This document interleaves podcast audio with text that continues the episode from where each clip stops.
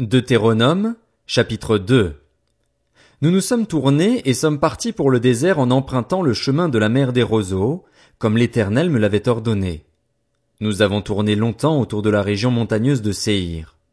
L'Éternel m'a dit, Vous avez assez longtemps tourné autour de cette région montagneuse. Tournez-vous vers le nord. Donne cet ordre au peuple.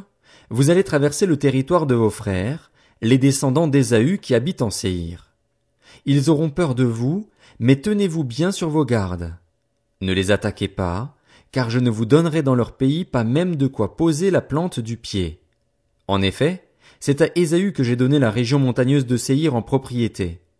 Vous leur achèterez à prix d'argent la nourriture que vous mangerez et même l'eau que vous boirez. En effet, l'Éternel, ton Dieu, t'a béni dans tout le travail de tes mains, il était attentif à ton parcours dans ce grand désert. Voilà quarante ans que l'Éternel, ton Dieu, est avec toi. Tu n'as manqué de rien. Nous sommes passés à distance de nos frères, les descendants d'Ésaü, qui habitent en Séhir et à distance du chemin de la plaine, d'Elat et d'Edjon-Géber, puis nous nous sommes tournés vers le nord et nous avons pris la direction du désert de Moab. L'Éternel m'a dit, N'attaque pas Moab et ne t'engage pas dans un combat contre lui, car je ne te donnerai rien à posséder dans son pays, c'est aux descendants de Lot que j'ai donné Ar en propriété. Les Émim y habitaient auparavant. C'était un peuple grand, nombreux et de haute taille, comme les Anakim. Ils passaient aussi pour être des Réphaïm, de même que les Anakim, mais les Moabites les appelaient Émim. Séhir était habité autrefois par les Horiens. Les descendants d'Ésaü les avaient chassés et détruits devant eux, et ils s'étaient installés à leur place, comme l'a fait Israël dans le pays qu'il possède parce que l'Éternel le lui a donné. Maintenant levez-vous et passez le torrent de Zéred. Nous avons passé le torrent de Zéred.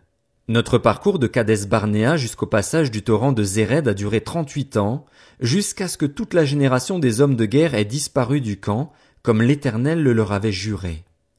L'Éternel a lui-même porté la main contre eux pour les éliminer du camp jusqu'à leur complète disparition. Une fois que la mort a fait disparaître tous les hommes de guerre du milieu du peuple, l'Éternel m'a dit, Tu vas aujourd'hui traverser le territoire de Moab en passant à Ar, et tu t'approcheras des Ammonites. Ne les attaque pas et ne t'engage pas dans un combat contre eux, car je ne te donnerai rien à posséder dans le pays des Ammonites, c'est aux descendants de Lot que je l'ai donné en propriété. Ce pays passait aussi pour être un pays de Réphaïm. Des Réphaïm y habitaient auparavant et les Ammonites les appelaient Zamzumin. C'était un peuple grand, nombreux et de haute taille, comme les Anakim. L'Éternel les avait détruits devant les Ammonites, qui les avaient chassés et s'étaient installés à leur place. C'est de la même manière que l'Éternel avait agi pour les descendants d'Ésaü qui habitent en Séhir, quand il avait détruit les Horiens devant eux, il les avait chassés et s'étaient installés à leur place jusqu'à aujourd'hui. Les Aviens, qui habitaient dans des villages jusqu'à Gaza, avaient été détruits par les Caphtorim, venus de Caphtor, qui s'étaient installés à leur place. Levez-vous, partez et passez le torrent de l'Arnon. Regarde, je livre entre tes mains l'Amoréen Sion, roi de Hesbon et son pays. Commence la conquête, fais-lui la guerre. Je vais répandre dès aujourd'hui la frayeur et la peur vis-à-vis -vis de toi sur tous les peuples qui sont sous le ciel. À la seule mention de ton nom, ils trembleront et seront saisis d'angoisse à cause de toi. Du désert de Kédémoth, j'ai envoyé des messagers porteurs de paroles de paix à Sion, le roi de Hesbon. Je lui ai fait dire, Laisse-moi passer par ton pays. Je suivrai la grande route sans m'en écarter ni à droite ni à gauche. Tu me vendras à prix d'argent la nourriture que je mangerai et tu me donneras à prix d'argent l'eau que je boirai. Je ne ferai que passer.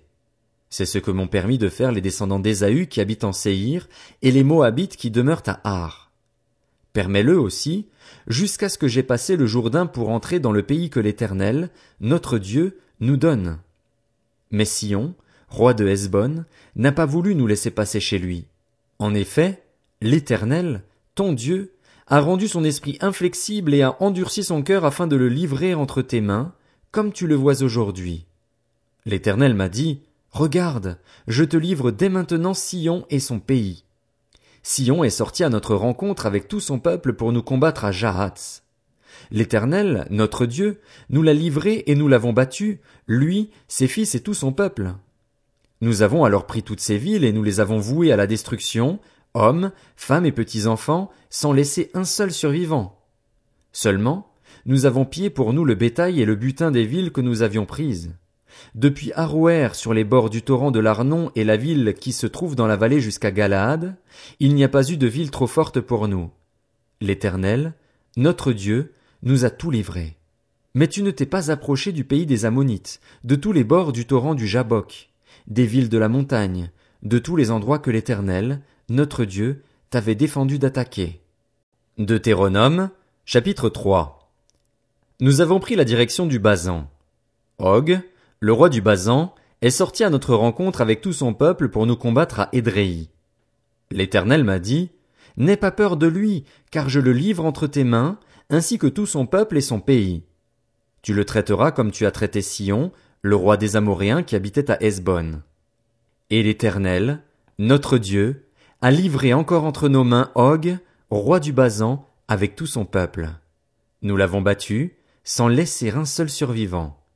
Nous avons alors pris toutes ces villes, et il n'y en a pas une qui ne soit tombée en notre pouvoir.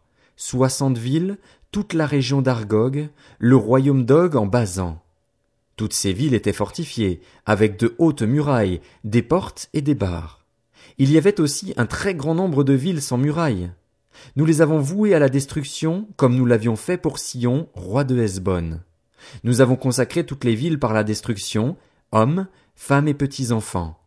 Mais nous avons pillé pour nous tout le bétail et le butin des villes. C'est ainsi que, à cette époque-là, nous avons pris aux deux rois des Amoréens le pays qui est situé de l'autre côté du Jourdain et qui s'étend du torrent de l'Arnon jusqu'au mont Hermon. Les Sidoniens donnent à l'Hermon le nom de Sirion et les Amoréens celui de Sénir. Nous leur avons pris toutes les villes de la plaine, tout Galaad et tout le Basan jusqu'à Salca et Édréi, villes qui appartenaient au royaume d'Og en Basan. Og, le roi du Basan était le seul survivant du peuple des Réphaïm.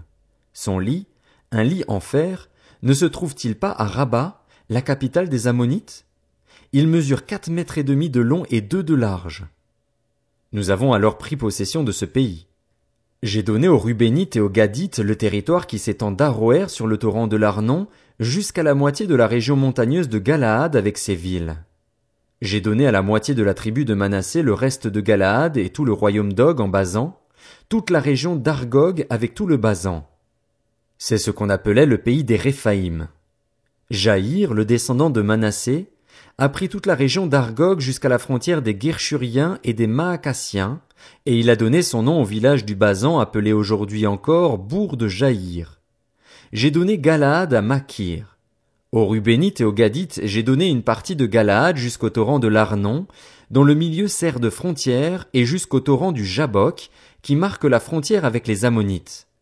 Je leur ai donné encore la plaine qui est limitée par le Jourdain et s'étend de Génézareth jusqu'à la mer de la plaine, la mer morte, et jusqu'au pied du Pisga vers l'est. À cette époque-là, je leur ai donné cet ordre. L'Éternel, votre Dieu, vous livre ce pays pour que vous le possédiez. Vous tous, les soldats, vous marcherez tout équipés devant vos frères les Israélites. Seuls vos femmes, vos petits-enfants et vos troupeaux, je sais que vous avez de nombreux troupeaux, resteront dans les villes que je vous ai données, jusqu'à ce que l'Éternel ait accordé du repos à vos frères comme à vous et qu'ils possèdent, eux aussi, le pays que l'Éternel, votre Dieu, leur donne de l'autre côté du Jourdain. Alors vous retournerez chacun dans l'héritage que je vous ai donné. À cette époque-là, j'ai donné cet ordre à Josué. Tes yeux ont vu tout ce que l'Éternel, votre Dieu, a fait à ces deux rois. C'est ainsi que l'Éternel agira envers tous les royaumes contre lesquels tu vas marcher. N'ayez pas peur d'eux, car l'Éternel, votre Dieu, combattra lui-même pour vous. À cette époque-là, j'ai imploré la grâce de l'Éternel en disant, Seigneur éternel, tu as commencé à montrer à ton serviteur ta grandeur et ta main puissante. En effet, quel Dieu y a-t-il, dans le ciel et sur la terre, qui puisse imiter tes œuvres et ton extraordinaire façon d'agir? Laisse-moi traverser, je t'en prie. Laisse-moi voir ce bon pays de l'autre côté du Jourdain, ces belles montagnes et le Liban. Mais l'Éternel était irrité contre moi, à cause de vous, et il ne m'a pas écouté. L'Éternel m'a dit, En voilà assez. Ne me parle plus de cette affaire. Monte au sommet du Pisga, Porte tes regards vers l'ouest, le nord, le sud et l'est, et contemple le pays de tes yeux, car tu ne passeras pas le Jourdain. Donne des ordres à Josué, fortifie-le et affermis-le, car c'est lui qui marchera devant ce peuple et qui le mettra en possession du pays que tu verras. Nous sommes restés dans la vallée vis-à-vis de Beth Péor. Deutéronome, chapitre 4 Maintenant, Israël, écoute les prescriptions et les règles que je vous enseigne. Mettez-les en pratique afin de vivre et afin d'entrer en possession du pays que vous donne l'Éternel, le Dieu de vos ancêtres.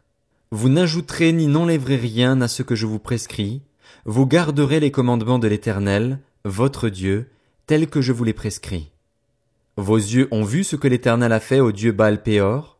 L'Éternel, ton Dieu, a détruit du milieu de toi tous ceux qui avaient suivi Baal Péor, tandis que vous, qui vous êtes attachés à l'Éternel, votre Dieu, vous êtes aujourd'hui tous vivants. Voici, je vous ai enseigné des prescriptions et des règles, comme l'Éternel, mon Dieu, me l'a ordonné, afin que vous les mettiez en pratique dans le pays dont vous allez prendre possession. Vous les respecterez et vous les mettrez en pratique, car ce sera là votre sagesse et votre intelligence aux yeux des autres peuples. Lorsqu'ils entendront parler de toutes ces prescriptions, ils diront, Cette grande nation est un peuple vraiment sage et intelligent. Quelle est, en effet, la grande nation qui est des dieux aussi proches que l'Éternel, notre Dieu, l'est de nous toutes les fois que nous faisons appel à lui? Et quelle est la grande nation qui ait des prescriptions et des règles aussi justes que toute cette loi que je vous présente aujourd'hui? Seulement, fais bien attention à toi. Veille attentivement sur toi-même tous les jours de ta vie, afin de ne pas oublier ce que tes yeux ont vu et de ne pas le laisser sortir de ton cœur. Enseigne-le à tes enfants et à tes petits-enfants.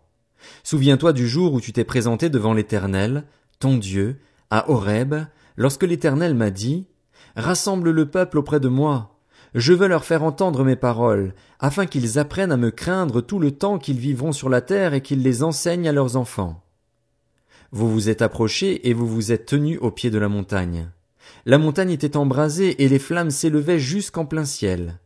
Il y avait des ténèbres, des nuées, de l'obscurité. L'Éternel vous a parlé du milieu du feu. Vous avez entendu le son des paroles, mais vous n'avez pas vu de représentation, vous avez seulement entendu une voix.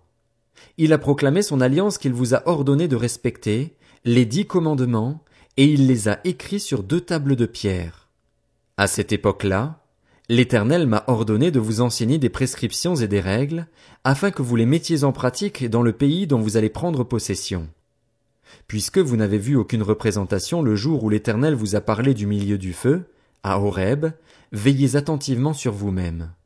Ne vous corrompez pas et ne vous faites pas de sculptures sacrées de représentation d'une idole quelconque, que ce soit sous la forme d'un homme ou d'une femme, d'un animal qui vit sur la terre, d'un oiseau qui vole dans le ciel, d'une bête qui rampe sur le sol ou d'un poisson qui vit dans l'eau sous la terre. Veille sur toi-même. Sinon, en levant les yeux vers le ciel et en voyant le soleil, la lune et les étoiles, tous les corps célestes, tu te laisserais entraîner à te prosterner devant eux et à leur rendre un culte. Cela, c'est la part que l'Éternel, ton Dieu, a attribué à tous les peuples qui vivent sous le ciel. Mais vous, l'Éternel vous a pris et vous a fait sortir de la fournaise de fer de l'Égypte, afin que vous soyez un peuple qui lui appartienne en propre, comme c'est le cas aujourd'hui. L'Éternel s'est irrité contre moi à cause de vous. Il a juré que je ne passerai pas le Jourdain et que je n'entrerai pas dans le bon pays que l'Éternel, ton Dieu, te donne en héritage. Je mourrai donc dans ce pays-ci, je ne passerai pas le Jourdain, tandis que vous, vous le passerez et vous posséderez ce bon pays. Veillez bien à ne pas oublier l'alliance que l'Éternel, votre Dieu, a conclue avec vous et à ne pas vous faire de sculptures sacrées, de représentations quelconques que l'Éternel, ton Dieu, t'ait défendu. En effet, l'Éternel, ton Dieu, est un feu dévorant, un Dieu jaloux. Lorsque tu auras des enfants et des petits-enfants et que vous vivrez depuis longtemps dans ce pays, si vous vous corrompez, si vous faites des sculptures sacrées, des représentations de quoi que ce soit, si vous faites ce qui est mal aux yeux de l'Éternel, votre Dieu, pour l'hériter, j'en prends aujourd'hui à témoin contre vous le ciel et la terre, vous disparaîtrez bien vite du pays dont vous allez prendre possession de l'autre côté du Jourdain. Vous n'y vivrez pas longtemps, car vous serez détruits. L'Éternel vous dispersera parmi les peuples et vous ne resterez qu'en petit nombre au milieu des nations où il vous conduira. Vous y servirez des dieux fabriqués par la main de l'homme, du bois et de la pierre, qui ne peuvent ni voir ni entendre, ni manger ni sentir. De là, tu chercheras l'Éternel, ton Dieu, et tu le trouveras si tu le cherches de tout ton cœur et de toute ton âme. Dans ta détresse, quand tout cela t'arrivera, dans l'avenir, tu retourneras à l'Éternel, ton Dieu, et tu écouteras sa voix. Oui, l'Éternel, ton Dieu, est un Dieu de compassion. Il ne t'abandonnera pas et ne t'anéantira pas. Il n'oubliera pas l'alliance de tes ancêtres, celle qu'il a conclue avec eux en prêtant serment. Interroge le passé, les jours qui t'ont précédé depuis celui où Dieu a créé l'homme sur la terre, et informe-toi d'une extrémité du ciel à l'autre. Y a-t-il déjà eu si grand événement et a-t-on déjà entendu chose pareille?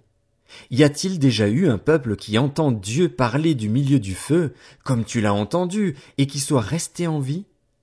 Y a-t-il déjà eu un Dieu qui cherche à venir se prendre une nation du milieu d'une autre nation, par des épreuves, des signes, des miracles et des combats, avec puissance et force et avec des actes terrifiants? C'est pourtant exactement ainsi que l'Éternel, votre Dieu, a agi pour vous en Égypte et sous vos yeux. Et toi, tu as eu la possibilité de voir cela afin que tu reconnaisses que c'est l'Éternel qui est Dieu et qu'il n'y en a pas d'autre que lui. Du ciel il t'a fait entendre sa voix pour t'instruire et sur la terre il t'a fait voir son grand feu. Et tu as entendu ses paroles du milieu du feu. Il a aimé tes ancêtres et il a choisi leur descendance après eux. Il t'a fait lui-même sortir d'Égypte par sa grande puissance. Il a chassé devant toi des nations supérieures en nombre et en force pour te faire entrer dans leur pays, pour te le donner en possession, comme tu le vois aujourd'hui. Sache donc aujourd'hui et retiens dans ton cœur que c'est l'Éternel qui est Dieu, en haut dans le ciel et en bas sur la terre, et qu'il n'y en a pas d'autre.